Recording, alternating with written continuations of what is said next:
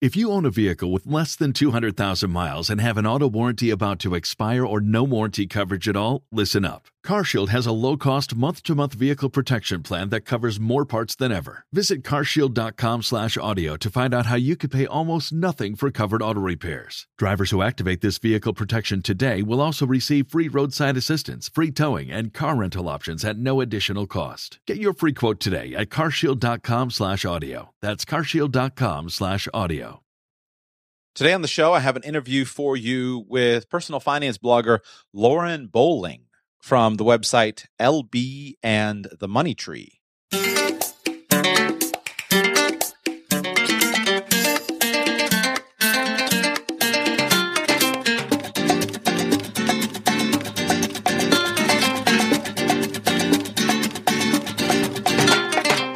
Welcome to the Radical Personal Finance Podcast. My name is Joshua Sheets, and I'm your host. Thank you so much for being here. Today, I bring you an interview with a young lady named Lauren Bowling. We're going to talk about finance in your 20s and 30s and various decisions related to establishing yourself as an adult, including how to set up a house so that it makes you money instead of costs you money.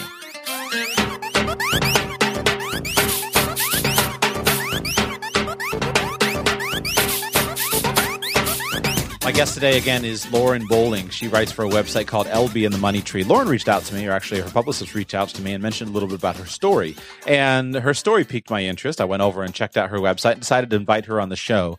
Uh, you'll hear in the content of today's interview a little bit of background, a little bit of information on who she is, but also some of the various ups and downs of her financial journey. She was a delight to talk to, and it was really interesting to hear some of the impact of different steps that she took in her life uh, regarding different aspects of her financial journey.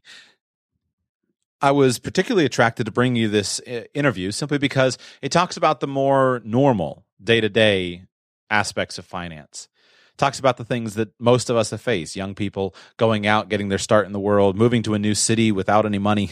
Lauren's got a really fun story. Some of the ups and downs, the, the and the lessons learned in her growth as a personal finance writer. And especially, I also love to bring you the impact of this. Uh, I want to share with you a little bit about the story of the impact that her personal finance blog opened up to her from a career perspective. Enjoy this interview with Lauren.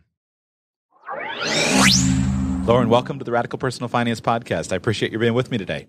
Hi, thanks for having me. Been looking forward to hearing a little bit about your story because you have, in the same way that I guess we all, we all have, I was going to say you have a, a unique financial journey and you've shared a good bit of that on your blog, but I'd love it if you would start and share with me a little bit about your journey as it relates to personal finance and the lessons that you've learned along the way. Sure. Um, so I think it all started when I went off to college. I, I didn't have any type of money talk with my parents. I had no idea about good things to do. And I got my first credit card. And being away from home for the first time, I was, I think I was dealing with a lot of self esteem issues, which manifested itself in a huge shopping problem. Uh, went through college battling that. Finally, my junior year, my parents suggested I go see a therapist to kind of help me cope with this, why I felt the need to shop when I was feeling so poorly. And that helped. Uh, I no longer had a shopping addiction, but I, I had $10,000 worth of credit card debt. a fun reminder of a past life, huh? Absolutely. And people, you know, they think, oh, I graduated college with $10,000 in debt. They don't think that's a big deal. But that's just credit cards. That was just extra spending. I had a job all four years. I was blowing through that. And my parents paid for my, my education, which I'm very um, thankful and I see now was a huge gift and blessing.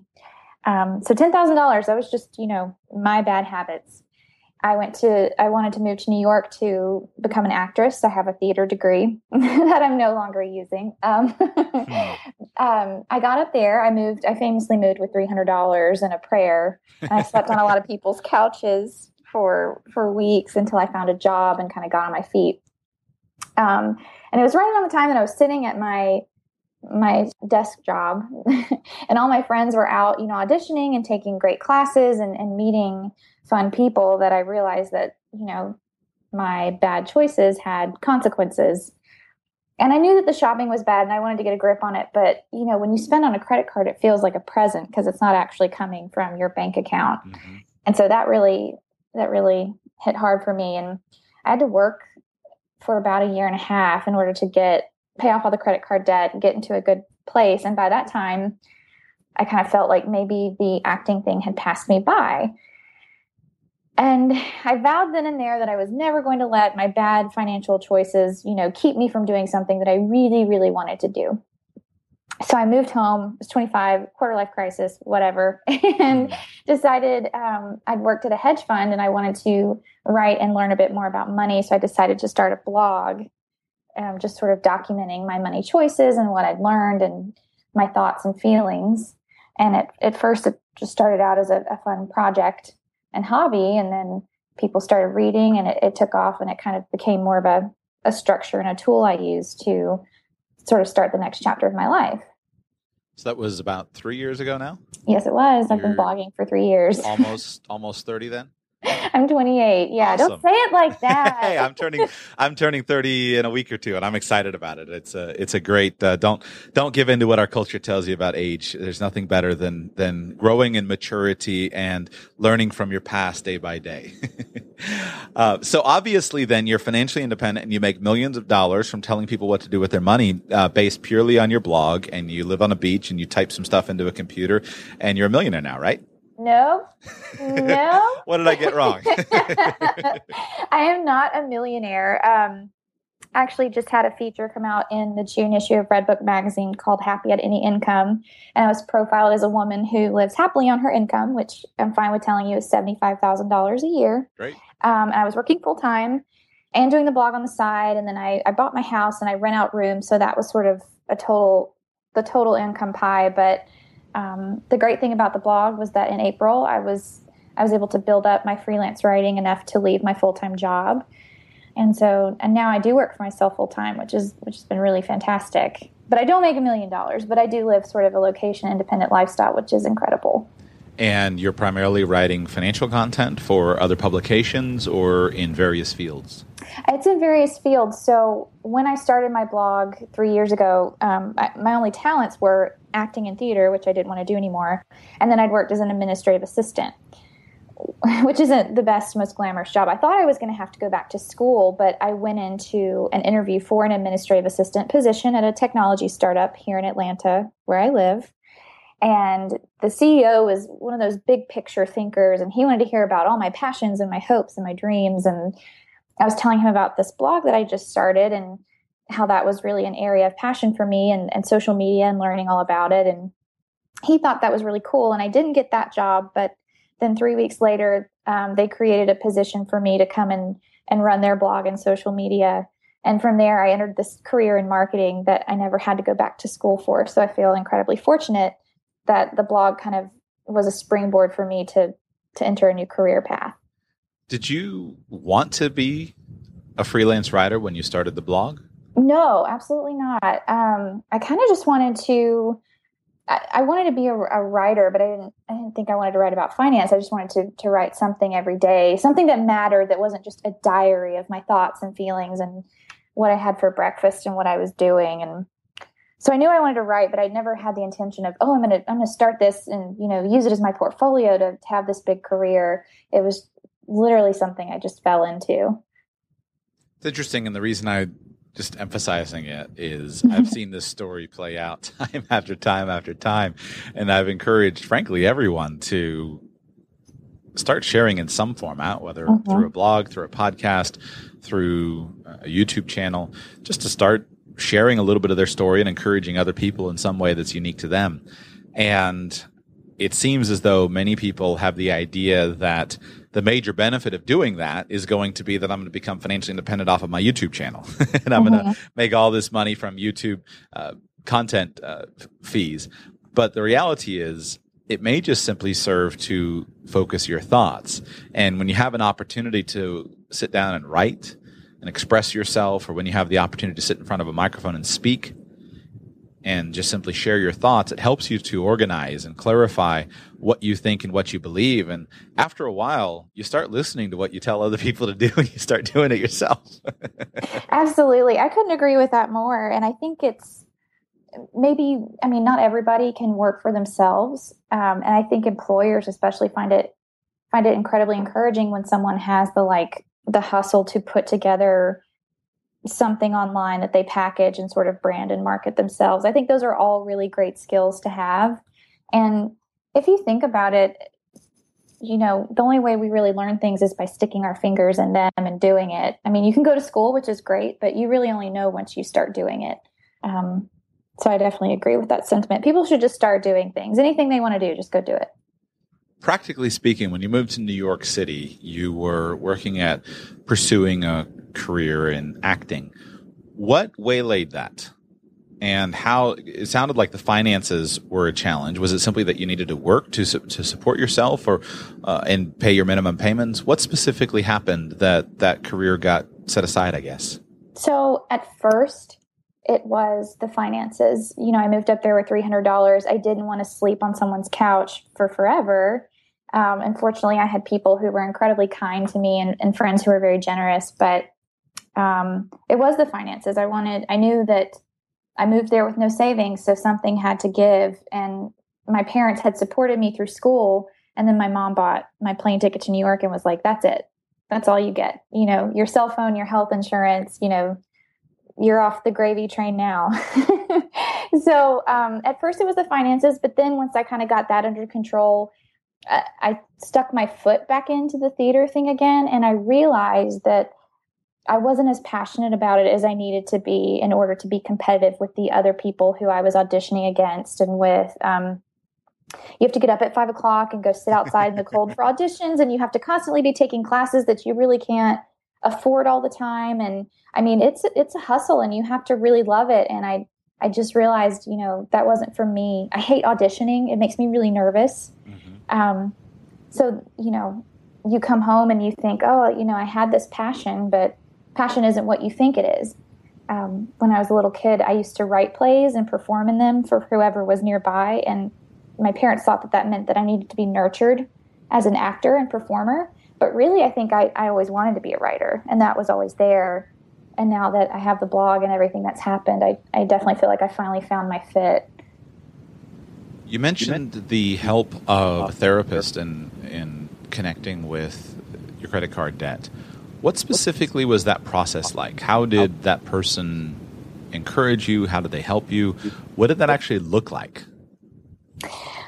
Well, so it was eight years ago. It was 2007. Um, so I'm trying to think back. I know we sat down and we talked a lot about what was bothering me, and then she asked, "Well, when when you're upset, you know, walk me through. You know, what do you do? Do you go home and do you journal? Do you have someone you talk to?" Um, I said, no, I go to the mall and I, I walk around and, and all the shops, you know, cheer me up and, and I, you know, and I'm walking, it's exercise, it's fine. And she's like, but then what do you do? And I say, well, I go into a store and I always leave with something. And it was kind of just a lot of Q and A around identifying these patterns that I had. And then once we found my pattern, then we worked really hard to find out um, what it was in my life that was a spending trigger um, for example, I was in college at the time. Anytime I didn't do well on an assignment, that was a trigger. And so I had to work especially hard to, you know, not go to the mall after class or when something bad happened. So um, I think I was I was in there for about four months with her, just talking through everything. Did you work to adjust your spending habits on your own? Were you conscious of a desire to change and simply weren't able to do it, or was it almost subconscious?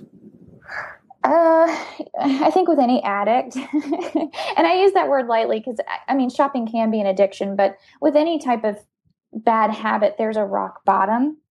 And I think for me, it was at the point when I maxed out all my credit cards and I had to move home with my parents for the summer. And they were like, Where did all your money go? Where'd the money go that we gave you? The money that, you know, you you worked for all year in your part time job and having to come clean and see how upset they were when they found out um, that they were working really hard to give me something to set me off on the right financial foot. And then behind their back, I was undoing it with all of the credit card spending. Seeing how hurt they were definitely made me kind of get my act together. Have other people talked to you about this topic since you've shared that publicly and shared experiences with you about their own compulsive spending and uh, and how they tackled that? A, a, few people have reached out and emailed me and, and said, you know, it was something that they struggle with. Uh, the more surprising reaction has been from people I know, especially back college friends from that time. They were like, "Well, we knew you were spending, but we had no idea that it was that it was this thing." Um, I had one reader email me and tell me she had a problem getting drunk really late at night, and then she'd shop online, and then she'd wake up the next morning and you know, have all these emails like, thank you for shopping at, Amazon.com. Um, and I was like, she's, what should I do? And I said, well, you know, something's happening. Your spending triggers that you're at home alone at night. You know, I, I have to like straddle a line to not be careful because I'm not a certified financial planner. I'm also not a therapist. So I, you know, I don't ever want to give someone advice um, because I feel like I'm not qualified to to do that, or it makes me a little uncomfortable. Um, it's an interesting just discussion as far as paying attention. And I sometimes wonder, with regard to helping people, uh, I sometimes wonder if it's possible to learn some of these lessons without making mistakes. I thankfully I didn't max out all of my. Well, actually, I, I, thankfully in college I wasn't maxing out all of my credit cards on compulsive spending. I did go into credit card debt when I was in college. It was primarily paying for class and mm-hmm. uh, and and things like that. But I remember a, a, an experience that really affected me, and it was when I was in high school. And at that point in time, I was. Uh, I was working during the summer and in order to earn a little bit of spending money and also in order to be able to earn some money to contribute to my high school tuition. My parents paid the majority of my high school tuition, but they sent me to a private school and one of the aspect of our deal was for me to contribute a little bit of money to that. I don't remember how much it was. It was fairly negligible. I don't know, 100, 150 bucks a month, something like that. Not a big deal. But I had to work during the summer and I had to make my way through that. And there was one summer I was working, uh, running a sod farm. Well, I was working on a sod farm, and I had a little bit of freedom. Uh, in terms of coming and going. And there was a gas station near that sod farm. And I had at some points, I had a fairly boring job and I would go to the gas station and I would buy food from the convenience store. And they had these amazing chicken wings there and the little fried food thing. And I somehow wound, I would go there every day. And I, I, guess I would wind up going there at lunchtime and then I would take a mid afternoon break and I'd drive over there to the gas station. I'd get some. So I get to the end of the summer and it comes time to pay my tuition bill. And I look in my bank account and instead of the three or four thousand dollars that I usually had there with eighteen hundred dollars for tuition and you know a couple thousand bucks of spending, I look in there and I have something like fifteen hundred dollars in my bank account, and and I went and I was very embarrassed. I went to my dad and I was like, I don't have the money. I don't have any money. So he made me go back through and figure out what I had done with the money. And mm-hmm. I went back and kind of did a, a, forensic accounting process of what I'd spent. And I started to figure out how much I had actually spent on chicken wings and soft drinks at this gas station. And it was a horrifying amount. oh it was it was thousands of dollars because I would go every day. I was okay, five dollars and fifty cents here, and it was just it was absurd. And that entire year, I was so broke that I would put, you know, I would, I was the cool high school kid. I wouldn't, I wouldn't deign to ride the bus. So I would drive the car and I'd put $3.37 of gas in it because that was all the money I had. And I would beg, beg lunch money from my dad and not buy lunch and just go hungry so I could put gas in the car. I just remember how deeply that, uh, impacted my life for the mm-hmm. good because the mistake was so deeply imprinted on me and I never wanted to do that again. And to this day, every now and then I'll buy something at a convenience store. But if I ever look at a convenience store, there's such a deep suspicion uh, in me uh, that thing's going to come out and get me. I got to have my guard up, my defenses uh-huh. up, that it really helped me. And so I, I often, it's one way of just kind of sharing my little story, but I often wonder if experiences like that, if they're optional, or if they are an important part of growing and learning, and if in fact they don't contribute far more than they take away. I I think that at some point you do have to make a money mistake in order to really sit sit up and pay attention. Something about, and me and my finance blogger friends talk about this all the time. Something about money just isn't super interesting to like people as a whole. So you have fashion bloggers and and beauty bloggers and, and they get like tons of traffic day in and day out and and you're like why why isn't anybody you know why isn't there a money blog that has like that much traffic and i think it's because you know people don't really pay attention to their finances until they really have to with regard to a philosophy where did you go after kind of tackling the spending issues where did you go to start learning about the overall uh, construct of money and personal finance? So, um, right around the time I had my desk job in New York, um, LearnVest, the you know financial planning startup, had just been founded, and they were kind of making waves, and and they had this great library full of tutorials in terms of like how to budget and what you need to be doing with your money, and and I looked at Mint and I looked at LearnVest as far as like a, a spending app to track my money from my checking account. Mm-hmm. And so I went with LearnVest because I felt like they had such a, a much more robust library. And and from there, that was sort of my first kind of crash course in education. I th- I can't I can't remember. I'd have to go back and look. I think you might have to pay for those courses now, but back four years ago, four or five years ago, they were free. Um, and so I learned about the 50, 30, 20 budgeting method, where it's like 50% of your take home pay to your expenses, and then 20% to debt repayment and 30% you're spending money. And and having those kind of little buckets really helped me sort of make my first budget and stick to it which was how I was able to successfully pay off the $10,000 of credit card debt in about 16 months I think. Have you changed your approach since then or do you continue to follow their recommendations uh, it's a little bit more lax now um, especially since I just started working for myself, my budget is kind of all over the place because when you have freelance clients, money doesn't always come in on the first and 15th of the month like you'd like it to. Mm-hmm. um, for the most part, I think I live well within my means, especially being a homeowner and, and renting out the rooms. That really helps create extra income.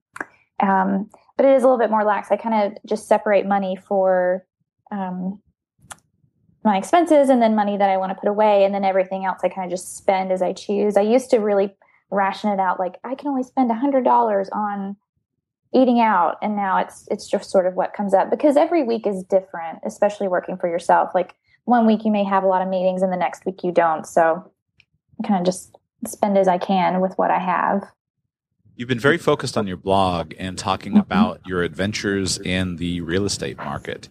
Mm-hmm. Share with me some of the uh, background as far as your goal when you got into the real estate market, some of the things that have been fantastic and worked well, and some of the surprising disadvantages that you found. Oh, that's a loaded bag of questions. um, I was a finance blogger in 2013 reading all the financial content, I was like, I think it would be a great money move for me to buy a home. And shortly before I left New York City, um, I got the last of my Christmas bonus from this hedge fund I worked for. And so I had um, a windfall and I wanted it to to mean something. I wanted it to be money that I could make it grow in some way. And I really thought a house was the way to do that. So I bought a home the story goes I was shopping with my then fiance. We are no longer together. We didn't get married. Um, so I bought a house that was much larger than what I actually needed because I thought we'd be living here together and having a family and all of that. Um, which was disappointing when that ended, but it actually ended up being a blessing because now I have all these extra rooms to rent and I, I don't pay anything to live here, basically.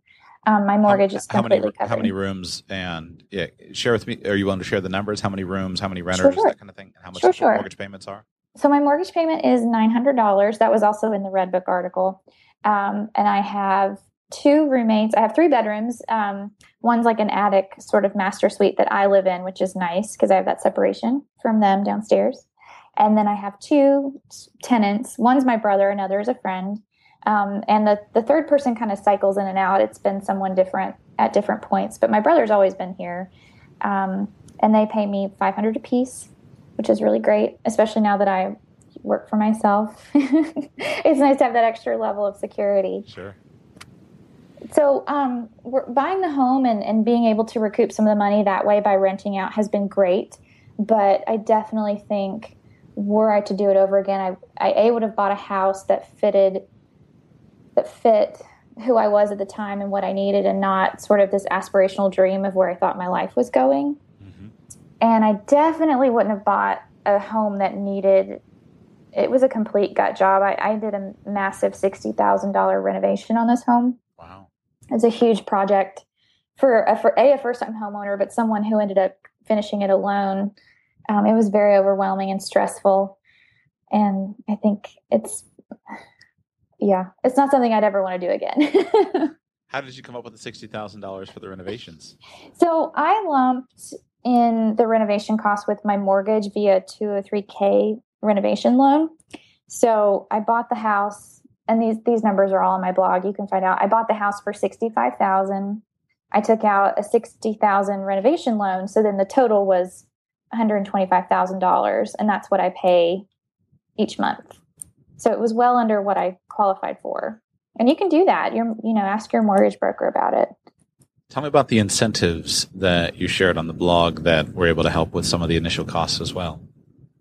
So there were tax credits for renovating a home in a historic neighborhood that I qualified for. Also, at the time, they're not doing it anymore, but the city of Atlanta was offering um, grants, soft loans really, to first time home buyers who bought foreclosed properties in zip codes that were particularly hit hard by the recession. So I bought a foreclosed home in one of the you know dodgier neighborhoods of Atlanta. It's definitely coming around, but and I feel safe here. I should say for anyone listening who knows me. Um, but I got fifteen thousand dollars to because I did that, and that could go towards my down payment. It could go towards closing costs, and it's forgiven. Three thousand dollars are forgiven for every year that I live in the home as my primary residence. So basically, I get three grand a year to live here, which is nice. And I only paid $1,800 at closing, which is unheard of. So, so on your blog, you said that you get paid about four thousand dollars a mm-hmm. year to be in the house. Mm-hmm. What what made the renovation? What made it so stressful? In the fact that you said you wouldn't do it again. It sounds to me like it was a brilliant financial move. Thank you. Well, I can see that in hindsight, but at the time, it was my first time working with any type of contractor ever. Mm-hmm. Um, I didn't do my homework. I didn't vet him as properly as I should have. I took the word of somebody who I also did not know super well. And he ended up just charging me out the butt for everything. Mm-hmm. Like everything was extra. He was doing things without checking with me first. So then I, everything was a battle. And um, the biggest point of contention was when he put the air conditioning unit in the wrong place and we couldn't pass inspection. And I said, well, you need to move it. It's not my job to know what the building codes are for the city. That's your job. And we went back and forth and back and forth, and, and my parents had to get involved, which was embarrassing because I'd been independent for you know so many years, and I, I thought I was a big girl. And then when stuff hit the fan, I had to get my parents involved. But I'll tell you, I used to think that way. I don't know. Maybe it's because I'm turning 30 these days. I mean, certainly I, I am responsible for my own life, but I am thankful uh, for the help of other people more than I Absol- ever was. No, absolutely. I'm so thankful my parents are so kind and they're always willing to step in. But, you know, it's, especially being a woman, you're like, I don't need anybody's help. I'm a I'm a strong, independent, you know, Beyonce type, and mm-hmm. but um, they helped me out. We finally got it settled, but um, you know, I racked up more credit card debt. You know, finishing the renovation and overages. The sixty thousand wasn't enough to cover it. But you turned was, that into a story. Tell me the story of paying off that credit card debt. You've done your homework. You've read my blog. I appreciate that. Um, I had about eight thousand dollars of credit card debt at the start of 2014. I didn't. I didn't pay it off like I should have. I was kind of exhausted emotionally from the broken engagement and the runaway renovation, and so I just sort of ignored it for all of 2014. I was very ashamed to be a personal finance blogger telling everyone what they needed to do with their money. And I still had this debt that I hadn't really told anyone about. Mm-hmm. So at the start of 2015, my New Year's resolution was that I was going to pay off all of my credit card debt and I was going to do it in uh, 90 days. And I did. And it's gotten um, a lot of attention. It was republished on Business Insider and A little bit of it's going to be in Women's Day magazine in the fall. Um, so it was very exciting. Why do you why why was it such a big deal to you to share that you had credit card debt? Why was it so tough for you?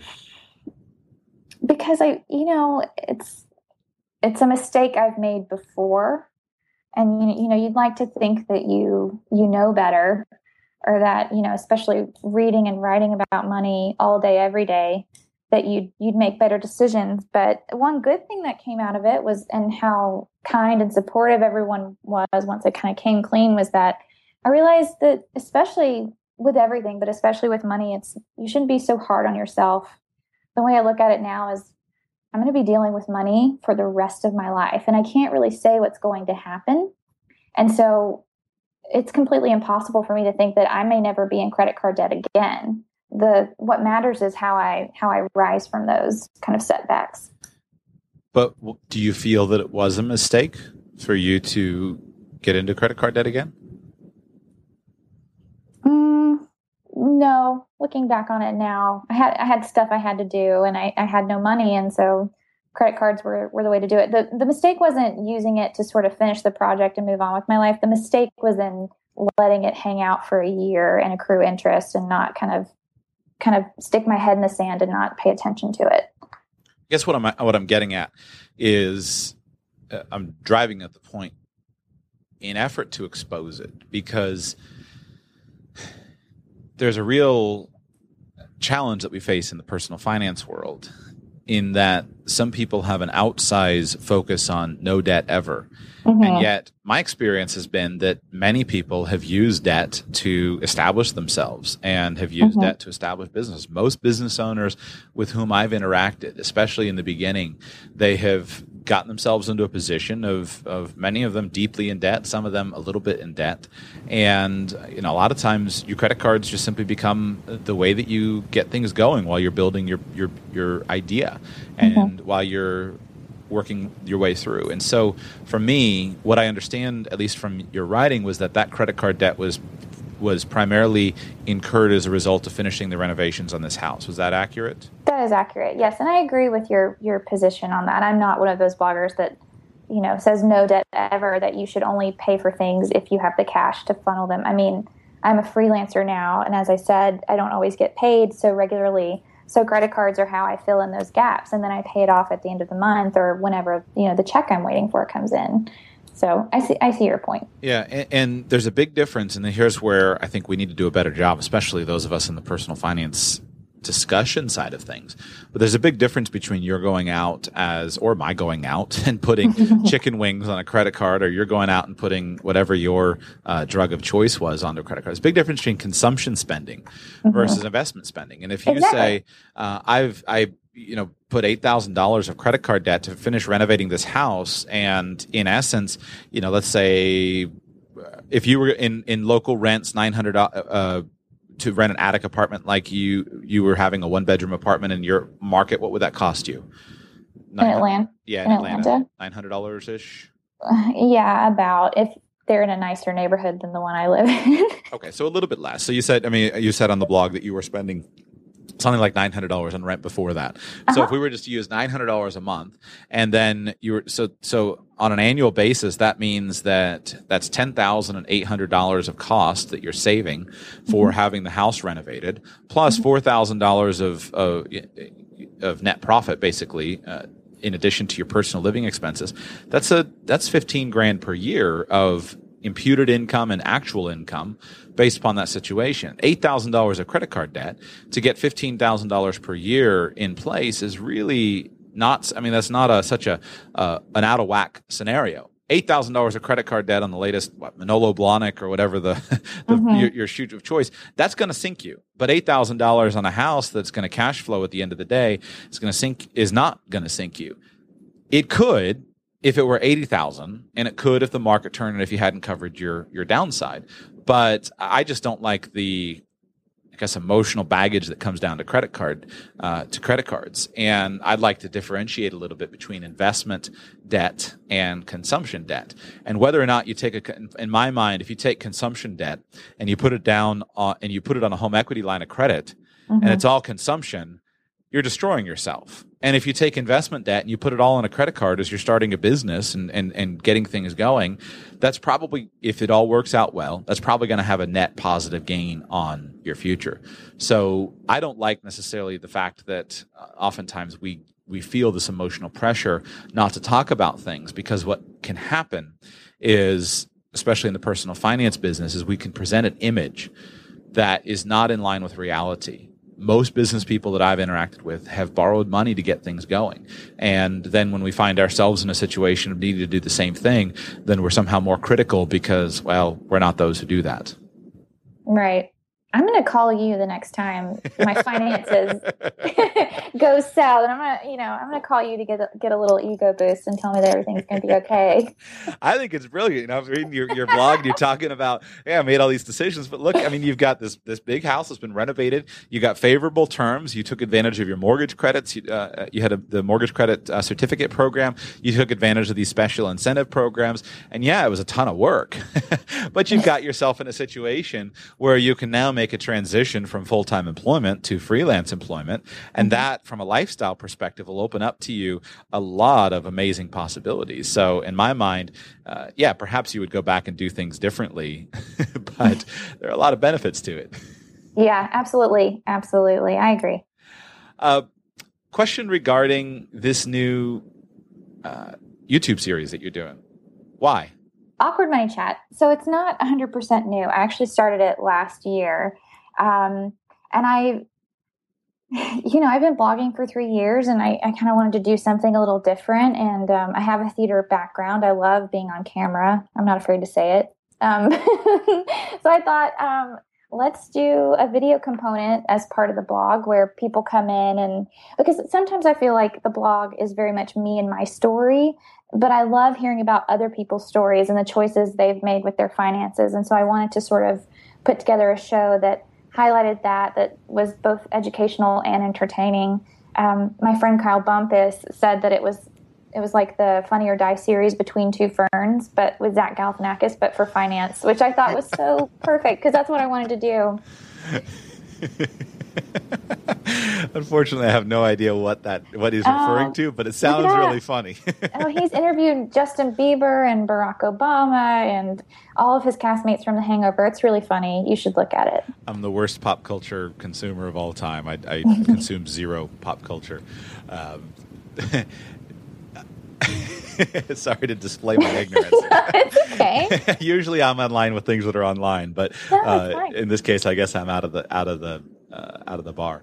Um, two last things that I'd like to cover, unless you, have got other ideas. I want to talk about your article of the 30 financial milestones before age 30.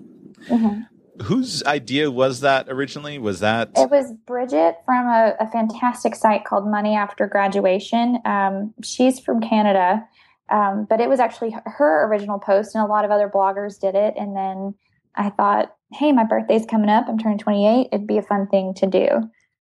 So, do you feel like these are important milestones for people to consider reaching?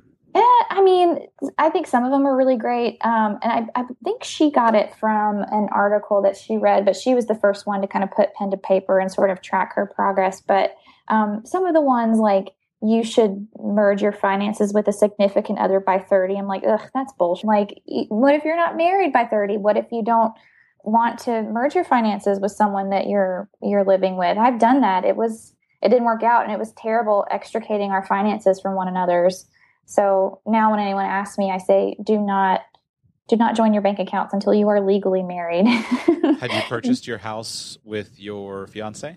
No, no. Um, I bought it myself because um, I was the primary breadwinner, but then also with our combined incomes, we probably wouldn't have qualified for some of the the programs that we or I participated in. So I just I bought under my income, but we did have a joint checking account, and we'd paid for a lot of wedding stuff together. So why was it a disaster to have finances joined? Um, because after we split, you know, we had some problems with uh, direct deposit, getting that um, separated because it was one of the things where a certain portion of both our checks, because it was our bill pay account, and then having to call someone up and say, hey, $700 of mine is in the checking account that you're still in charge of. I need to see you. I need that back. After you've broken up and, and had this big emotional split is not fun. Um, I wouldn't recommend it to anybody. Why did, Um, why did you originally join finances? well, we thought we were getting married and we thought we were moving in together. It just kind of seemed like the thing to do.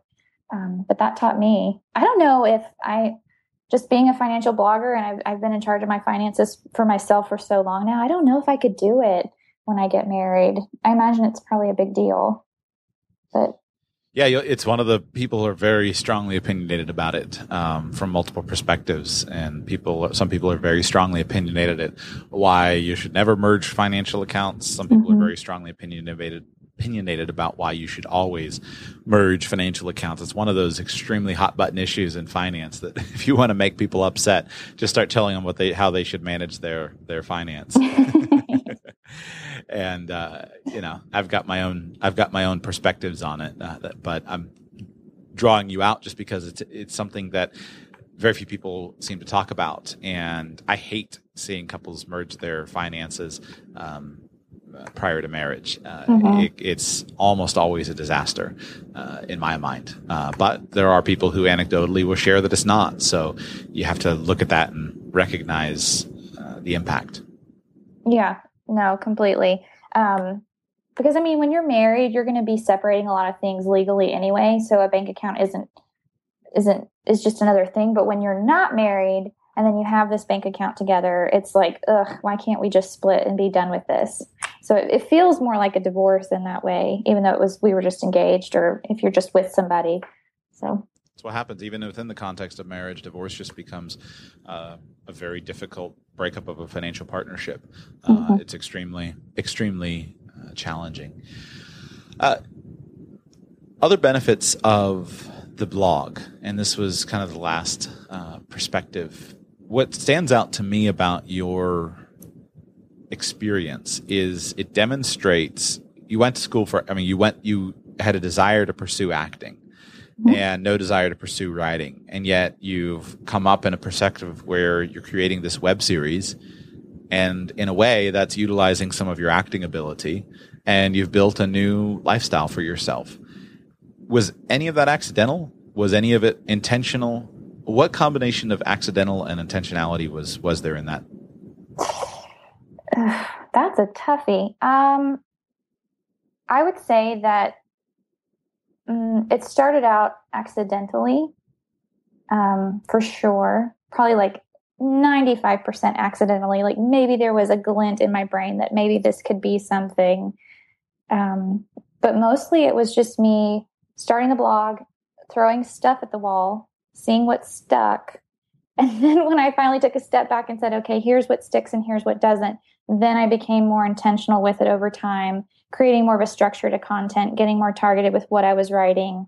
And it's been a process over time, finding out what my audience likes, um, what it doesn't. But then more so than just creating content, um, it's been 80% promoting myself, like through podcasts like yours, through press mentions, through guest posting, through SEO. I mean, it's a constant battle to increase traffic.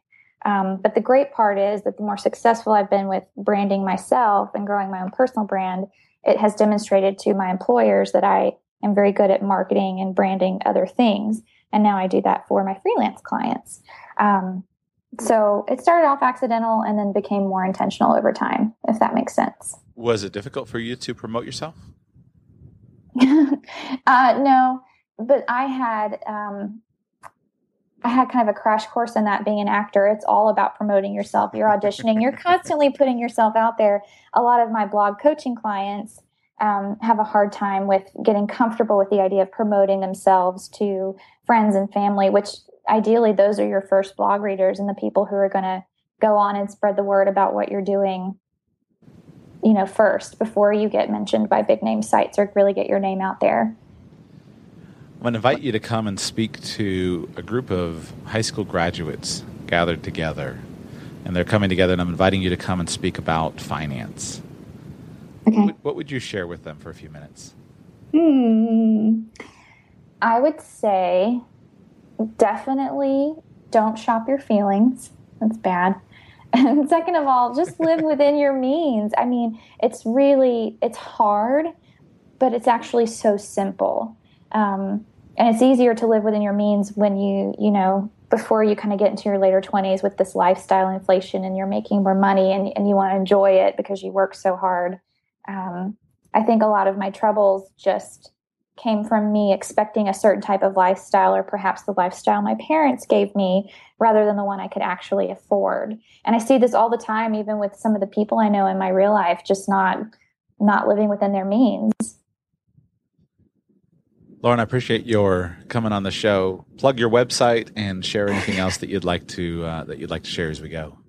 So um, I'm Lauren. My website is lbeeandthemoneytree.com. That's L B E E, like bumblebee, and themoneytree.com. I have a YouTube series called Awkward Money Chat, which is also on the site. And if you sign up for my email newsletter, you can get your Grow Your Money Tree toolkit for free, which includes tips on how to start a side hustle and grow a personal brand of your own. And you are, I forgot to say, you were an award winning blogger, a Plutus Award winning. Uh, yeah, right? for Awkward Money Chat. Yeah, I won last year. It was very exciting. It was and a big day. You'll be in Charlotte this year for FinCon? Oh, absolutely. We'll have to meet up. For sure. Anyone wants to, else wants to come out and meet you, FinCon is the place to be uh, as far as if you want to meet Lauren and many other personal finance bloggers. Lauren, thank you so much for coming on. I really appreciate it. Thank you. Hope you all enjoyed that. I always love personally hearing different people's stories and hearing all of the twists and turns through which they've gotten, which is uh, which have brought them through to where they are today. And I think it's interesting. I especially just love hearing people's financial journeys, especially when they chronicle them written down in a finance blog. And then I'm always interested to hear the twists and turns in the path of their career. Just listening and understanding how their career changes uh, because of their various activities. So, hope you all benefited from that. I hope you learned something and enjoyed, maybe found some, so a few good ideas for yourself. Check out Lauren's site, lbeeandthemoneytree.com. lbeeandthemoneytree.com. I think you'll enjoy some of her writing. Uh, she does an excellent job there. And also make sure to check out her Awkward Money Chats program on YouTube. Uh, you can find that on her site or just search YouTube for Awkward Money Chats. Uh, oh, in addition to that, FinCon 2015 that we mentioned right at the very end with Charlotte in, in Charlotte, North Carolina, that will be coming up this September. Uh, I will be there. Lauren will be there. I will be hosting a listener meetup while I am there. Uh, details on that when I figure them out myself. Uh, but I will be there for that event. June 30 is the ending of, I think of it, there's a rate increase on the tickets at June 30. So if you've been thinking about going uh, and, and you kind of been sitting on the fence, uh, buy your tickets by June 30, 2015. Uh, otherwise, there'll be a rate increase. And I think also June 30 is when the block of rooms that are reserved for FinCon attendees is being released. I'm going to buy actually uh, my hotel room uh, uh, before the, I got to get that done tonight, get that squared away. So if you want details on FinCon, go to FinConX expo.com, link in the show notes. If you want to buy a ticket, please use my affiliate uh, link and I will get a commission on the sale of the ticket. You can find that link at radicalpersonalfinance.com slash FinCon. Radicalpersonalfinance.com slash FinCon, F I N C O N. I'd be greatly appreciative if you would use that affiliate link. Also, uh, if you've gained and benefited from today's show uh, and you'd like to see the show continue on, I would be thrilled if you become a patron of the show. For details on that, go to radicalpersonalfinance.com slash patron. Radicalpersonalfinance.com slash patron. Sign up to support the show there at any level that works for you. A bunch of different bribes and benefits for you at different levels, anywhere from a buck a month to $200 a month. Thank you to the over 200 of you who do that. And I will be back with you soon, very soon. Thank you for listening to today's show. Please subscribe to the podcast with our free mobile app so you don't miss a single episode. Just search the App Store on your device for Radical Personal Finance and you'll find our free app. If you have received value from the content of this show, please consider becoming a patron. Your financial support is how I pay the bills for the show and how I plan to grow our content. You can support the show with as little as a dollar a month or as much as you feel the content is worth. Details are at radicalpersonalfinance.com slash patron. If you'd like to contact me personally, my email address is joshua at radicalpersonalfinance.com or connect with the show on Twitter at radicalpf and at facebook.com slash radicalpersonalfinance. This show is intended to provide entertainment, education, and financial enlightenment. But your situation is unique, and I cannot deliver any actionable advice without knowing anything about you. Please Develop a team of professional advisors who you find to be caring, competent, and trustworthy, and consult them because they are the ones who can understand your specific needs, your specific goals, and provide specific answers to your questions. I've done my absolute best to be clear and accurate in today's show, but I'm one person and I make mistakes. If you spot a mistake in something I've said, please come by the show page and comment so we can all learn together. Until tomorrow, thanks for being here.